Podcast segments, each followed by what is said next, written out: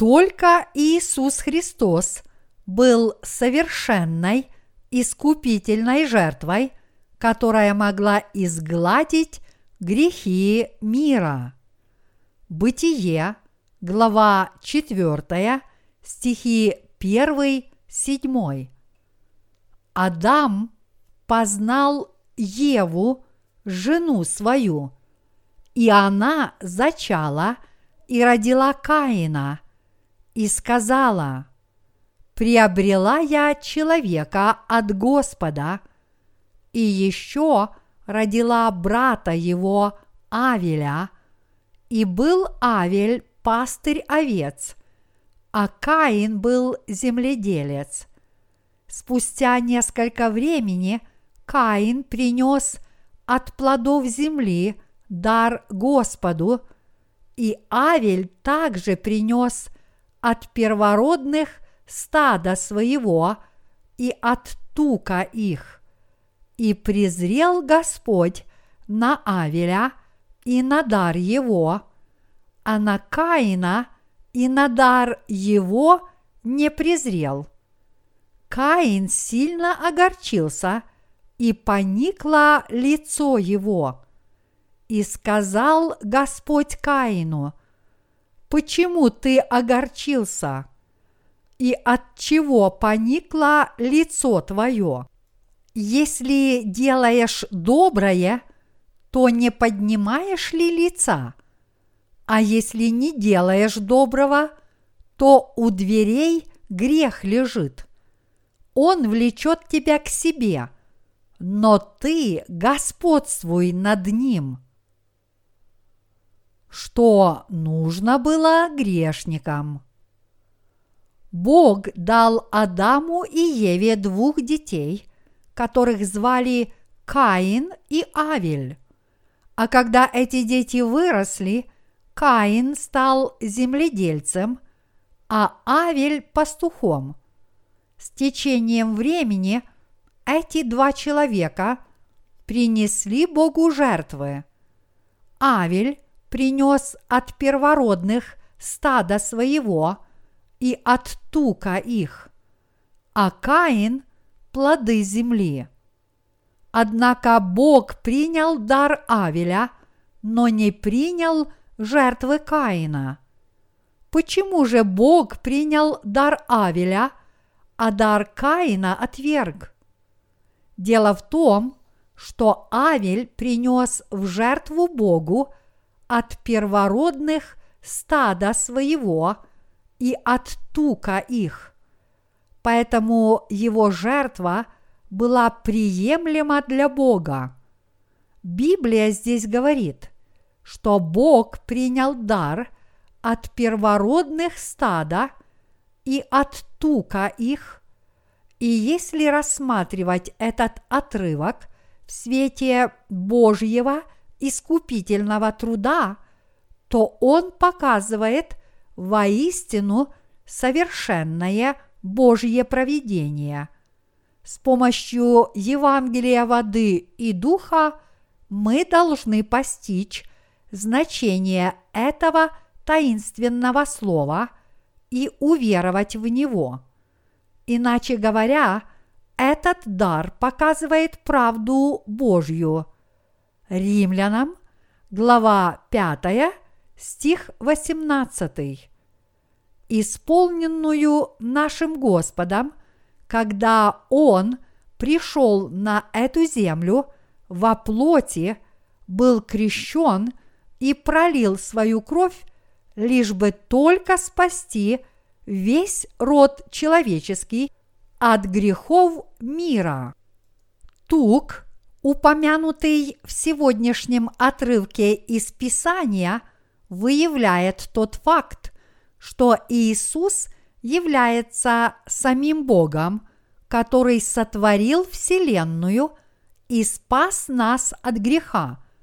В общем-то, наш Господь – это истинный Бог, исполняющий обязанности небесного первосвященника, и посему Он пришел на эту землю во плоти, чтобы спасти людей от греха – и забрать их в Царство Небесное.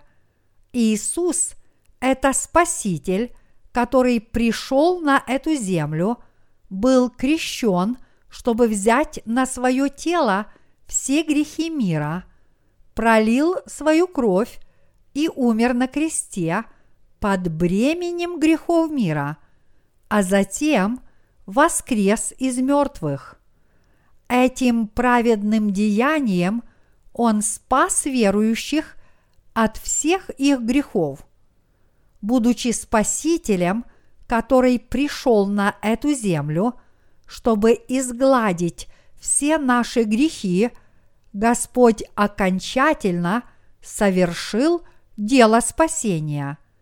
Наш Господь пришел на эту землю в человеческой плоти, хоть и был самим Богом, духовным существом, не знавшим греха, чтобы стать совершенной искупительной жертвой, которая может спасти каждого человека в этом мире от всех грехов.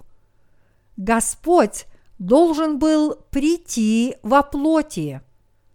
Только так Он мог взять на свое тело все наши грехи своим крещением и своей кровью и своей жизнью, а также раз и навсегда понести наказание за все грехи. Он полностью спас нас от всех наших грехов. Ныне с помощью Евангелия воды и духа мы можем встретить Иисуса – который в качестве нашего первосвященника принес в жертву свое тело, чтобы искупить все наши грехи. Иисус Христос – это истинный Бог, который, видя нашу веру в Евангелие воды и духа, даровал нам спасение. Почему Иисус пришел на эту землю. Он пришел, чтобы спасти всех грешников в этом мире от всевозможных грехов и проклятий раз и навсегда, изгладив все их грехи Евангелием воды и духа. Став нашим собственным первосвященником, Иисус – посредством своего крещения возложил все наши грехи до единого на свое тело. Иными словами, Господь был крещен, чтобы взять грехи этого мира на свое тело, стать нашей искупительной жертвой и изгладить эти грехи. Именно с целью спасти нас от всех грехов мира Господь принес свое тело Богу Отцу в жертву умилостивления за все наши грехи. Чтобы изгладить все наши грехи, наш Господь не просто взял какое-либо животное на этой земле, но отдал свое собственное – безгрешное и совершенное тело и принес себя в жертву умилостивления за наши грехи. Таким образом, сегодняшний отрывок из Писания учит нас, с какой верой мы должны приближаться к Богу, когда предстаем пред Его лицом. Какую веру мы должны приносить, когда предстаем пред лицом Бога. Господь говорит нам, что мы должны приходить к Богу с нашей верой в Евангелие воды и духа, которая смывает все грехи. Чтобы избавиться от всех наших грехов, мы должны помнить и верить в крещение – которое принял Господь, чтобы спасти нас от грехов мира и в кровь, которую Он пролил на кресте, чтобы искупить эти грехи. Господь есть истинный Спаситель, который, искупив наши грехи, полностью изгладил все грехи этого мира. Мы сможем спастись от всех наших грехов, только если придем к Богу Отцу и предстанем перед Его лицом с верой в эту искупительную жертву, которую принес наш Господь. Мы действительно должны познать Евангелие воды и духа как истину о нашем спасении. Только тогда наша вера будет принята справедливым Богом. Иисус Христос есть наш Господь и первосвященник Царства Небесного. Если мы не познаем евангельской работы воды и духа, которую проделал для нас Господь, мы не сможем быть уверенными в Иисусе Христе, как в нашем Спасителе, даже если бы мы и хотели в это верить. Прежде, не познав Евангелия воды и духа, мы не сможем познать истинной жертвы умилостивления и пожертвовать Богу нашу совершенную веру. Как же мы можем принести первородного от стада и тук его, нашу истинную искупительную жертву? Иными словами, чтобы принести Богу истинную веру, мы должны верить в Евангелие воды и духа, которое даровал нам Господь. Наши истинные дела веры возможны только в рамках Евангелия воды и духа. Иными словами, только по вере в Евангелие воды и духа мы можем ходить с Богом с верой. Вот почему Библия свидетельствует, что человек может жить духовной жизнью в полной мере, только если он имеет совершенную веру. Иоакова, глава 2, стих 22. Подобную веру мы можем обрести только веруя, что Иисус Христос есть наш Спаситель мы должны избавиться от всех наших грехов по вере в нашего Спасителя Иисуса в рамках Евангелия воды и духа. Мы должны верить в Иисуса Христа как в нашего Спасителя, который является нашим небесным первосвященником. Только тогда мы сможем – обрести истинное спасение, стать детьми Бога Отца и унаследовать Царство Небесное, как Его праведные наследники. Вот о чем говорит нам сегодняшний отрывок священного писания из четвертой главы книги «Бытие». Чтобы отмыться от всех своих грехов, нам нужно принести в жертву Анца Божьего. Наша человеческая природа такова, что мы не можем удержаться от того, чтобы ежедневно не грешить до самой своей смерти. Таким людям, как мы, крайне необходимо – получить от Бога Агнца Божьего прощение своих грехов. Мы должны принести Богу первородного от стада и от тука его и исповедать свою веру следующим образом. Бог Отец, я должен был умереть, подобно тому, как этот агнец пролил свою кровь и умер за меня. Но чтобы меня спасти, Иисус, агнец Божий, принял крещение от Иоанна Крестителя. Господь окончательно взял на себя мои грехи посредством своего крещения и понес на себе проклятие всех этих грехов, а затем претерпел всевозможные кары на кресте.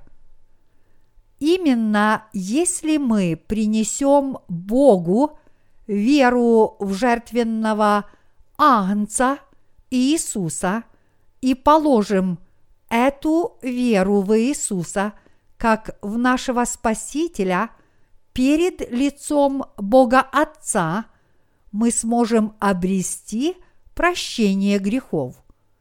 Если мы принесем Богу Отцу эту веру, и если Он ее увидит, Он одобрит ее и примет нас как своих собственных детей.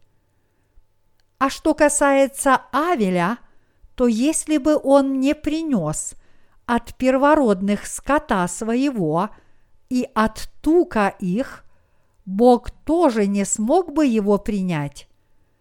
Авель принес в дар Богу от первородных стада своего и от тука их. Это означает, что Авель смело мог предстать перед Богом Отцом с верой в то, что Иисус Христос является небесным первосвященником, который изгладил все наши грехи, грехи всего рода человеческого. Вот почему Бог Отец принял Авеля и все его дары. Мы также должны приходить к Богу с той же верой, что была у Авеля. Мы должны осознать, что Бог никогда не сможет принять никакую веру, отличную от веры Авеля. Ветхозаветный жертвенник всесожжения является сущностью наказания за грех. Когда народ израильский входил в скинию для приношения Богу искупительных жертв, первым приспособлением, которое им встречалось, был жертвенник всесожжения, а вторым приспособлением, которое они видели, был медный умывальник. И жертвенник всесожжения и умывальник были сделаны из меди. О чем же говорят нам жертвенник всесожжения и медный умывальник? Поскольку все мы являемся не более чем скопищем грехов, то разве можем мы даже приблизиться к Богу и предстать перед Его лицом? Жертвенник всесожжения провозглашает, что все наши грехи – уже были списаны благодаря жертвоприношению. Таким образом, мы сможем избежать осуждения и предстать перед Богом только если придем к Нему с верой в то, что все наши грехи были списаны у жертвенника всесожжения. Хотя мы настолько несовершенные существа – что не можем удерживаться от греха до самой своей смерти, но поскольку искупительная жертва взяла на себя все наши грехи и понесла наше проклятие у жертвенника всесожжения, мы все-таки можем смело предстать перед лицом Бога.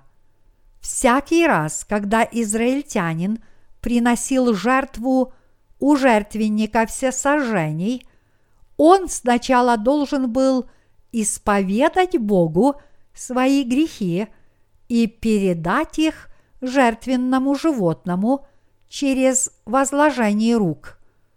После этого он перерезал жертвенному животному горло, сцеживал его, а затем отдавал эту кровь соответствующему священнику.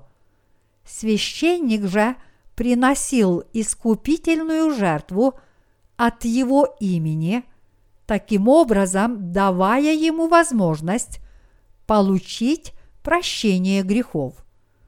С другой стороны, медный умывальник является символом подтверждения веры в то, что наши грехи были полностью смыты искупительным жертвоприношением, дозволенным Богом.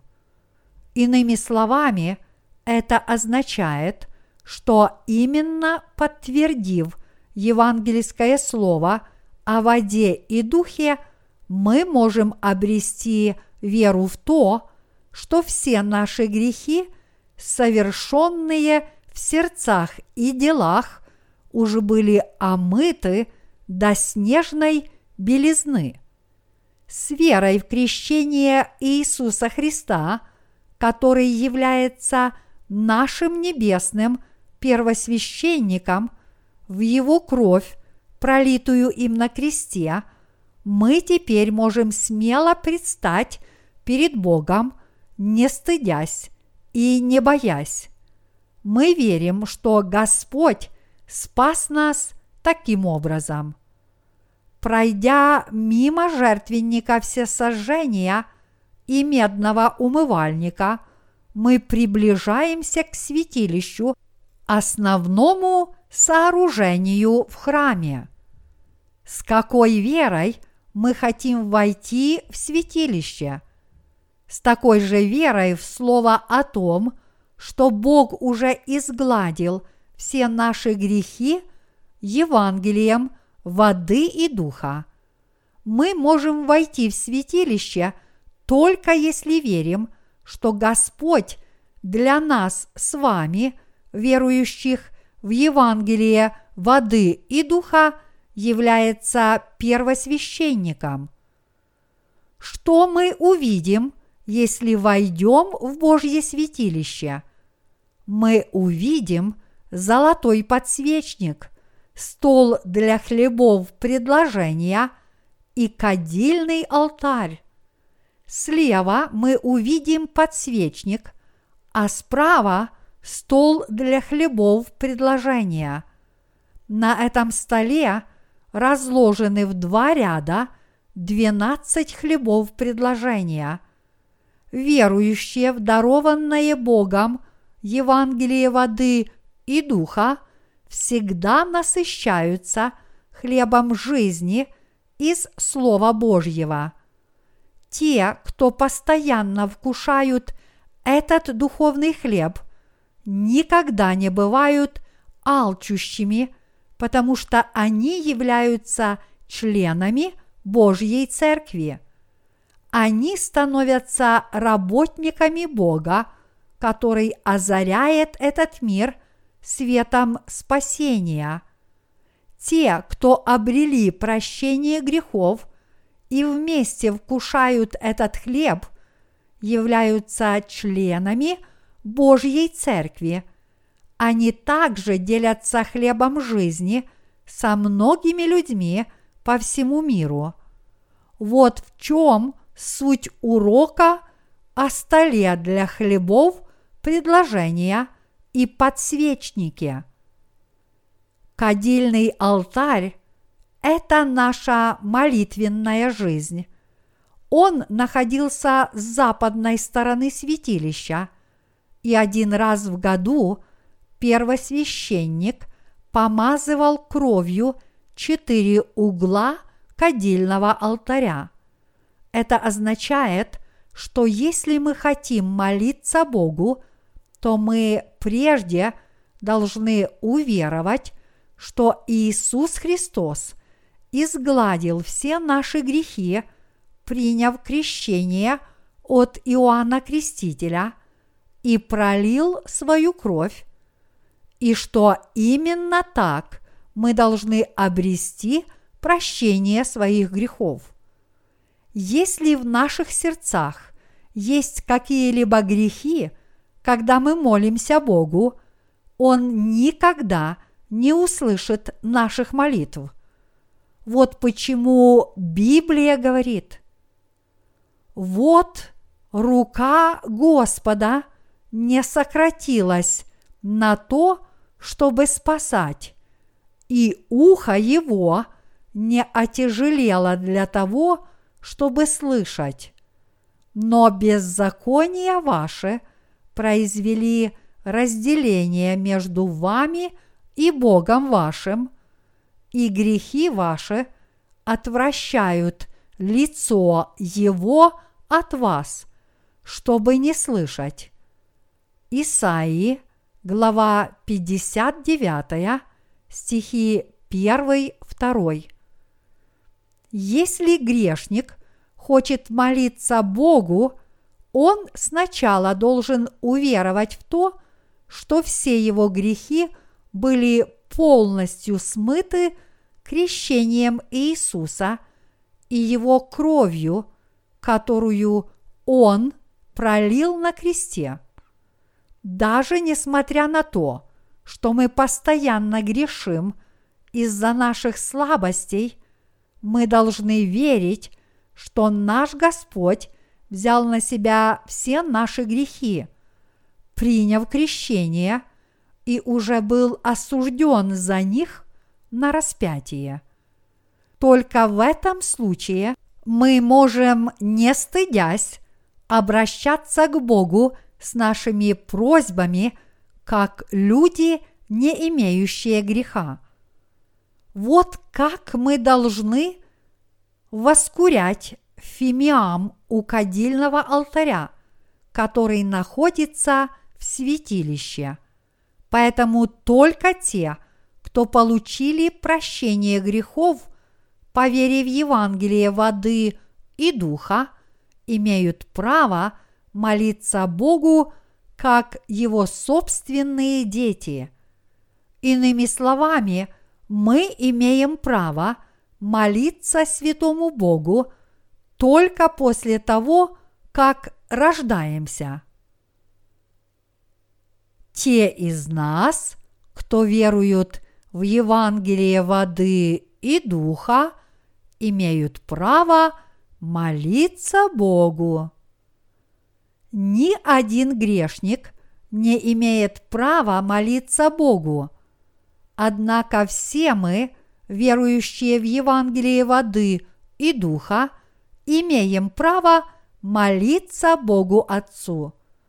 Как это было внутри святилища, в котором находились кадильный алтарь, стол для хлебов предложения и подсвечник, если мы получаем прощение грехов по вере в Евангелие воды и духа – мы становимся членами Божьей Церкви. А будучи таковыми, мы имеем право вкушать хлеб жизни, а также разделить его с другими. Иными словами, все эти три благословения будут нам даны, когда мы получим прощение грехов. Такова жизнь тех, кто живут в Божьем святилище. Это означает, что Бог сделал наши сердца своими святыми храмами. Первое Коринфянам, глава 3, стих 16. Бог принял нас как своих святых детей – вот почему, когда мы получаем от Бога прощение грехов, мы становимся праведниками, а также можем вкушать Слово Божье по своей вере. Чтобы войти во святилище, нужно вновь пройти через завесу, сотканную из голубой, пурпуровой и червленой нитей и крученного виссона, так же, как надлежало пройти через ворота двора Скинии, сотканные из тех же нитей. Белая нить означает крещение Иисуса, пурпуровая нить означает, что Иисус – Бог, а червленая нить символизирует кровь Иисуса. Что же мы должны принести с собой, чтобы войти в Царство Божье? Мы должны принести веру в то, что наши грехи были изглажены Евангелием воды и духа. Только тогда мы станем праведниками, могущими вкушать хлеб жизни, будем наслаждаться вечной жизнью и получим право молиться Богу Отцу. В ветхозаветную эпоху, когда первосвященник хотел войти в святое святых, он должен был брать кровь жертвы, которая приняла на себя грехи его народа. Этот порядок жертвоприношений в день искупления открывает истину о том, что если мы уверуем в крещение Иисуса Христа, нашего Анца, и в Его кровь, которую Он пролил на кресте, мы сможем не только избежать гнева Божьего, но и стать Его детьми, чтобы наслаждаться всеми небесными благословениями. Вера, которая дает нам возможность войти в Царство Божье, это поистине наша вера в Евангелие воды и духа. Это Евангелие свидетельствует, что Иисус, приняв крещение в реке Иордан, взял на себя все грехи, которые мы содеяли за всю свою жизнь, и что, взяв на себя грехи мира, Он понес все их проклятие на крест. Поэтому мы должны верить в искупление, которое совершил Агнец Божий. Мы должны верить в нашего Господа Иисуса Христа, который взял на себя все наши грехи – и мы должны принести эту искупительную кровь, чтобы предстать перед лицом Бога. За святилищем мы увидим еще одну завесу. Эта завеса тоже соткана из голубой, пурпуровой и червленой нитей вместе с вышитыми на ней херувимами – ангелами. За этой завесой находится святое святых. Что мы увидим внутри святого святых? Мы увидим ковчег свидетельства, то есть ковчег Божьего завета. Именно здесь не сходит Бог. Ковчег представлял собой прямоугольный сундук с крышкой – Внутри него находились две каменные скрижали закона, посох Арона, который расцвел, и золотой сосуд с манной. Золотая крышка этого ковчега имела форму двух херувимов, обращенных лицами друг к другу на ее концах и покрывающих ковчег распростертыми крыльями. Она также называлась средоточием милости, потому что Бог там даровал свою милость. Будучи грешниками, мы не можем избежать Божьего строгого суда. Но если мы уверуем, что Иисус взял на себя все наши грехи, и если мы принесем эту веру в святое святых, Бог дарует нам свою благодать искупления. Вот это и есть обретение благодати спасения от крышки ковчега. Когда один раз в год первосвященник семикратно окроплял жертвенной кровью крышку ковчега и ее восточную сторону, он исповедовал именно эту веру.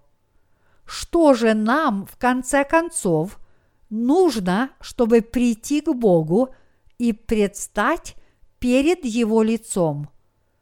Примет ли нас Бог, если мы принесем Ему свои собственные праведные дела, как это сделал Каин?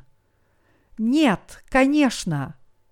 Что Бог примет с удовольствием, так это не наши дела, а нашу веру. Если мы возьмем нашу веру в Евангелие воды и духа, чтобы предстать перед Богом, Он, видя нашу веру, примет нас как праведных людей и своих собственных чад, а затем наделит нас всеми небесными благословениями.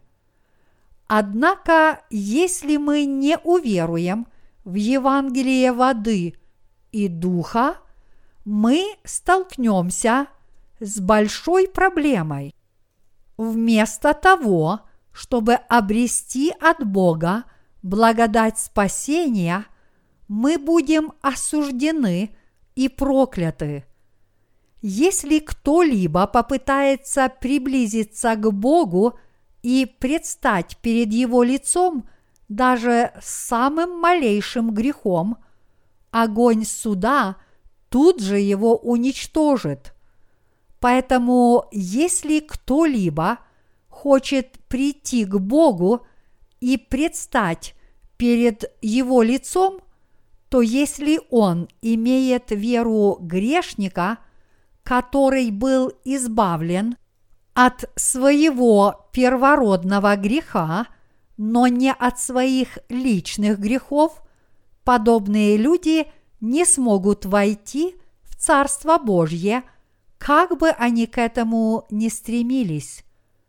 Двор Скинии имел прямоугольную форму. Его восточная и западная стороны составляли 50 локтей 22 метра, а северная и западная стороны 100 локтей, 45 метров каждая. Чтобы оградить святость двора Скинии от внешнего мира, все его четыре стороны были завешены пологами, сотканными из крученного весона – Высота этой стены из крученного вессона составляла 5 локтей 2,25 метра, а ворота двора Скинии были укреплены на четырех деревянных столбах. Для крепости эти столбы были соединены связями из серебра, а их верхушки тоже были прикреплены веревками к медным кольям, забитым в землю. Кроме того, для столбов были сделаны серебряные подножья, и эти столбы были установлены на серебряных подножьях, чтобы они не оседали в песок. В Библии серебро является символом Божьей благодати спасения, в то время как медь символизирует суд Божий. Из всех принадлежностей скинии все, что было закопано в землю, было сделано из меди. Это означает, что все мы заслуживаем осуждения, но поскольку Иисус взял на себя все наши грехи посредством своего крещения и был осужден вместо нас, то люди, которые несли на себе проклятие греха, могут теперь обрести прощение грехов и войти в святилище Бога по Его благодати. Для изготовления столбов, поддерживающих завесы двора Скинии, которые были сотканы из крученного вессона, для того, чтобы оградить святость двора Скинии от внешнего мира, в качестве материала были использованы дерево, серебро и медь. Каждый столб был установлен на серебряном подножии во избежание падения. Все столбы были скреплены серебряными связками, а медные колья прочно удерживали их на земле. Это говорит нам о том, что поскольку наш Господь уже был вместо нас осужден, мы теперь можем твердо стоять на ногах по благодати Божьей.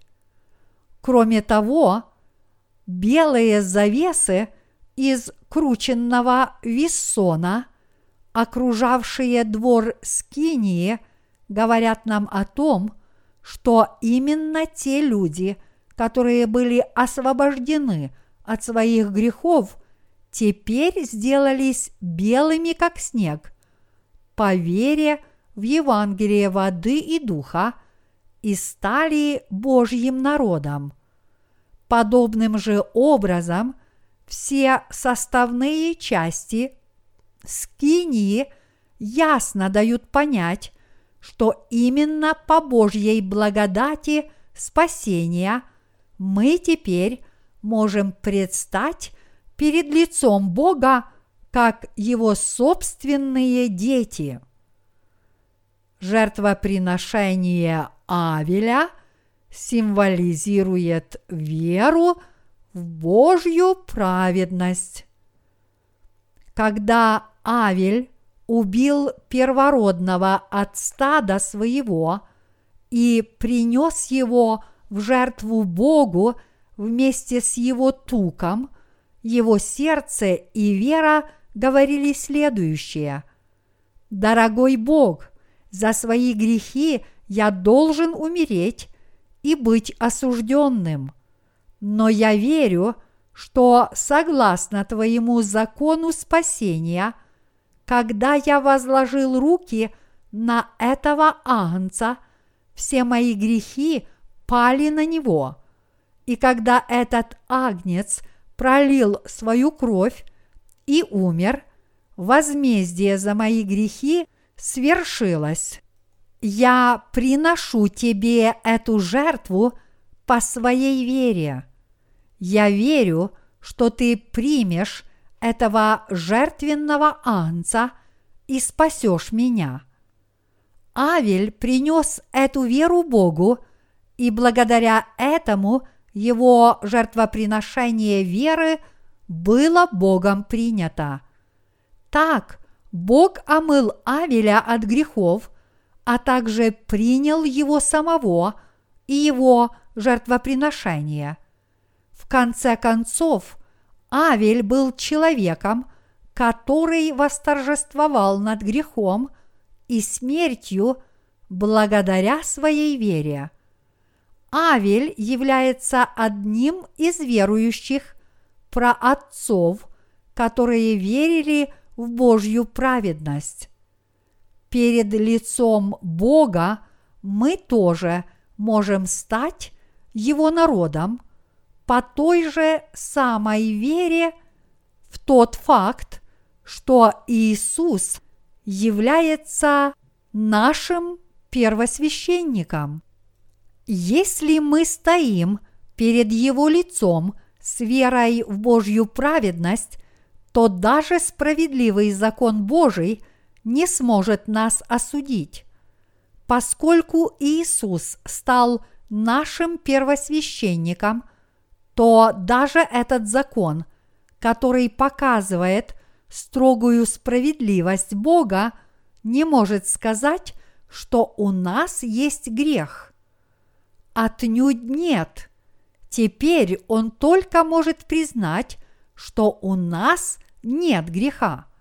Чтобы изгладить все наши грехи, Иисус взял наши грехи на свое тело, приняв крещение и понес на себе все проклятие греха.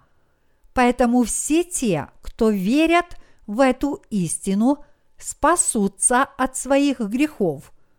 Хотя Бог Отец является строгим и справедливым Богом, Он, послав к нам Сына Своего и повелев Ему принять крещение от Иоанна Крестителя и пролить свою кровь, спас нас от всех наших грехов.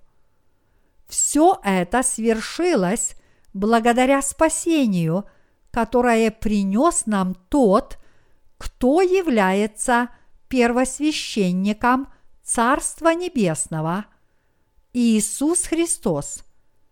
Понимаете ли вы это? Иными словами, Бог сделал нас безгрешными своей собственной праведностью. Поэтому перед праведностью Бога мы должны благодарить Его от всей души и славить Его по своей вере. Мы поистине должны знать, что такое жертвоприношение праведности, приемлемое для Бога, и верить в это. Этим жертвоприношением является сама вера в крещение, которое принял Иисус Христос, и в Его кровь, которую Он пролил на кресте. Через Евангелие воды и духа все мы должны осознать, что Иисус стал нашим первосвященником. Вне всяких сомнений, Иисус, безусловно, исполнил свою роль первосвященника Царства Небесного. Иисус, конечно же, является тем самым Спасителем, который изгладил все грехи этого мира раз и навсегда. Будучи небесным первосвященником, Он сразу же устранил все грехи этого мира. Это было достигнуто благодаря вечному жертвоприношению – которое может совершить только первосвященник. Обычные священники должны были каждый день приносить жертвы за народ Божий и совершать много жертвоприношений только за один день, чтобы изгладить грехи каждого грешника. В отличие от них, первосвященник – изглаживал все грехи израильтян, содеянные ими за целый год, одной единственной жертвой, которая приносилась на десятый день седьмого месяца. Однако, когда земному первосвященнику исполнялось 50 лет, он должен был передавать священнические обязанности своему сыну, и поэтому многочисленные первосвященники должны были служить в Скинии из поколения в поколение. В отличие от этого, первосвященник, который пришел с небес, полностью спасает всякого – кто приходит к Богу, уповая на крещение Иисуса Христа и Его кровь.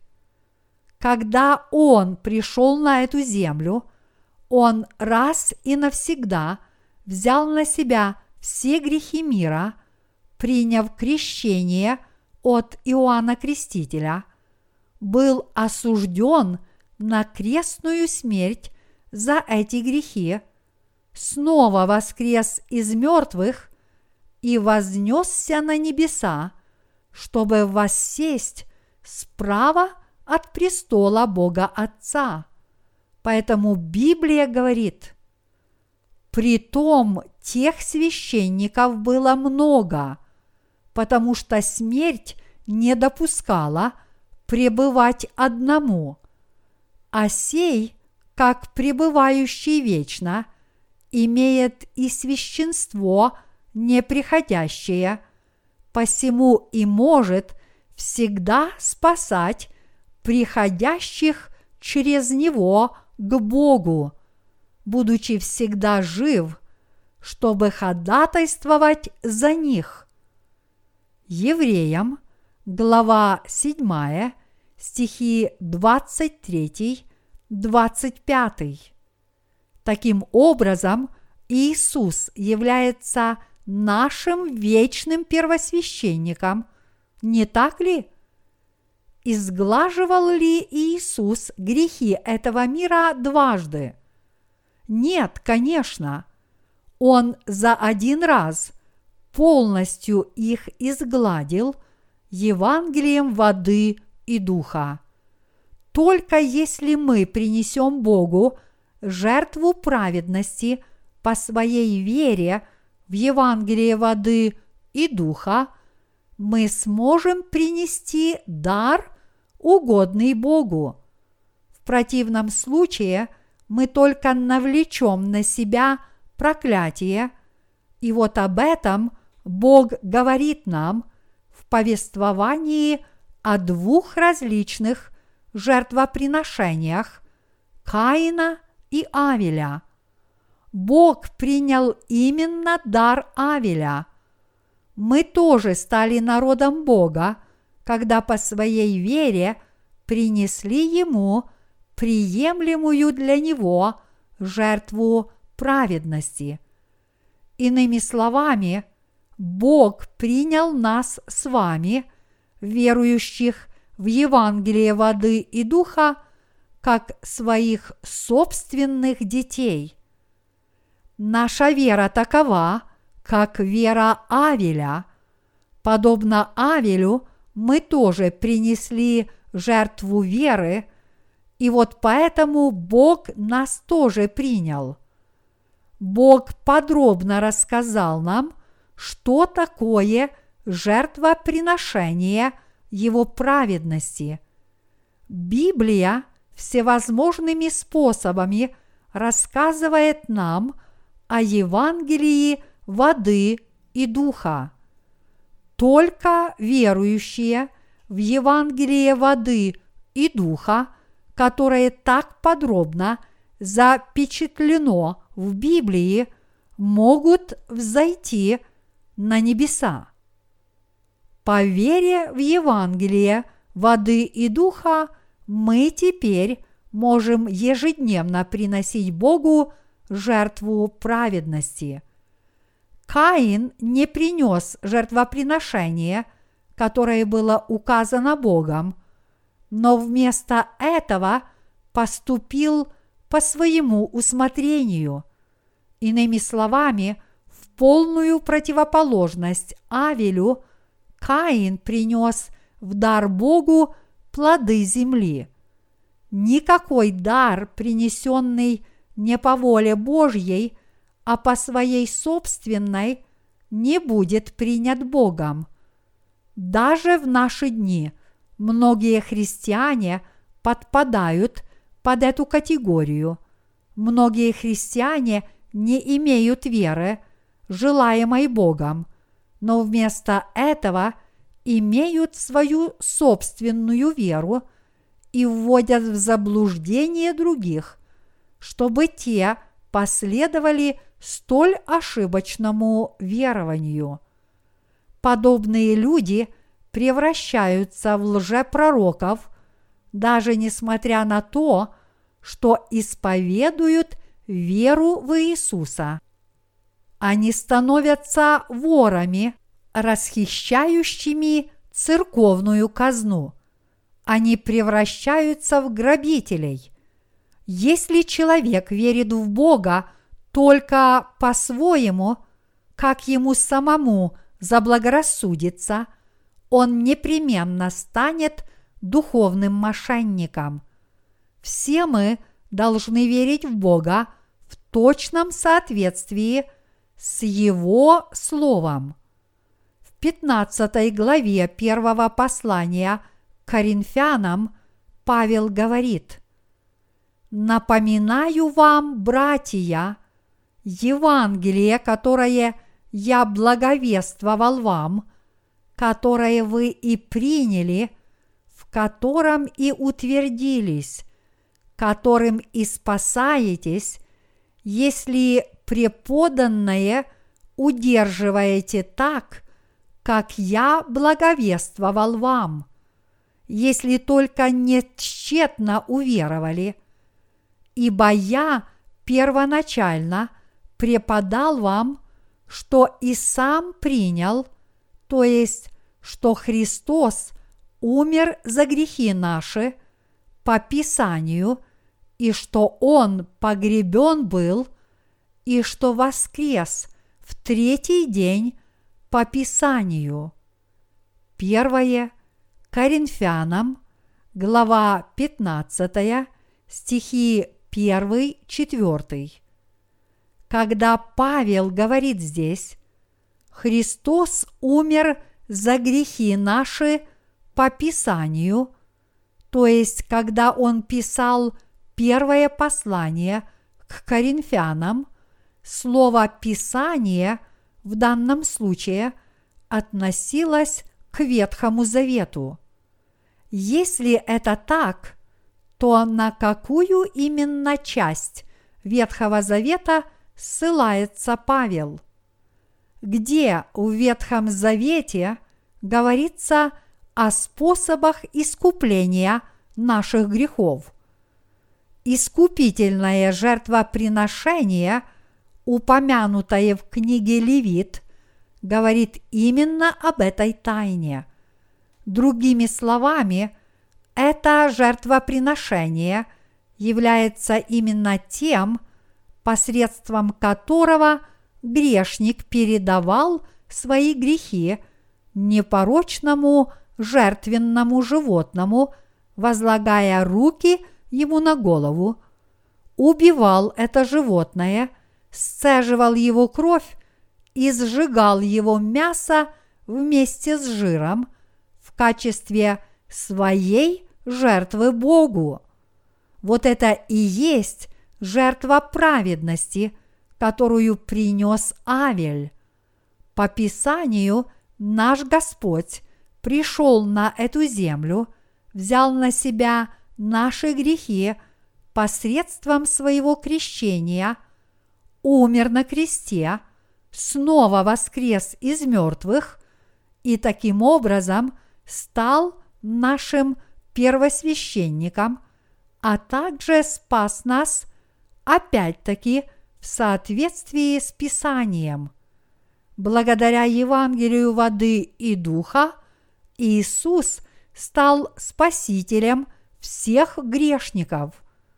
Подобно тому, как апостол Павел стал праведным человеком, веруя в Иисуса по Писанию, так и мы стали праведниками, веруя в Него согласно Писанию.